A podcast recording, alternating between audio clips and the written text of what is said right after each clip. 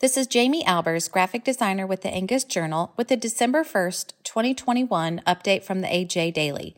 Today's update contains news about a donation presented by ST Genetics to the National Junior Angus Association, an update on retail price inflation of beef products, and speculation on what to expect in the cattle business for 2022.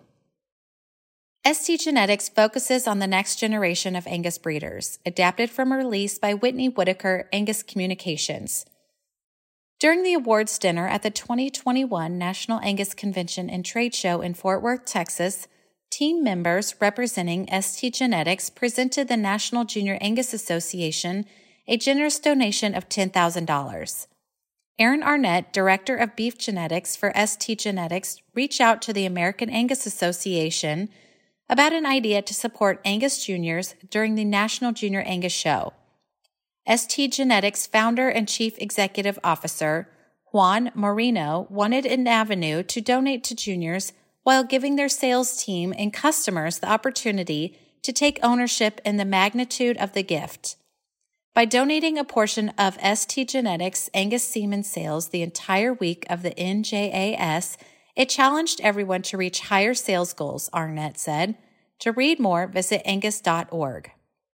Retail prices, sales data point to strong beef demand. Adapted from a report by Len Steiner, Steiner Consulting Group.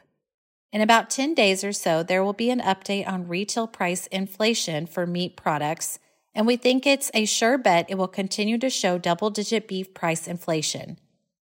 The USDA retail survey offers detail on beef features and retail prices.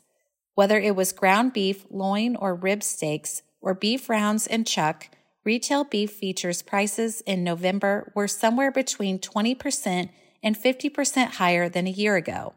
Take retail features of one of the more popular items, ground beef, with an 80 to 89% fat content, according to USDA, there were a total of 19,290 features for this item in the four weeks ending November 26, 4.6% more than the same four week period last year.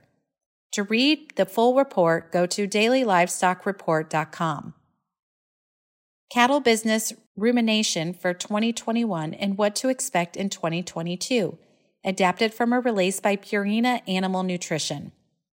Even though there was some uncertainty in the cattle industry in 2021, 2022 is already looking more optimistic. Purina Animal Nutrition cattle consultants Chad Zehnder, Doug Hawkins, and Martha Moen ruminate on trends from the past year and what to expect in 2022. What opportunities has 2021 presented? Zehnder says, from mid year on, we've seen stronger feeder and fed cattle prices. We're heading in the right direction, and folks have an opportunity to take advantage of that.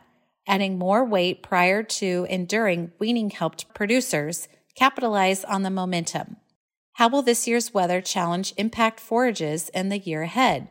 Zehnder says, from a drought standpoint, we've stuck with the traditional methods of management. To read more, click on the link in this episode's description. The AJ Daily is compiled by Paige Nelson, field editor for the Angus Journal. For more Angus news, visit angusjournal.net.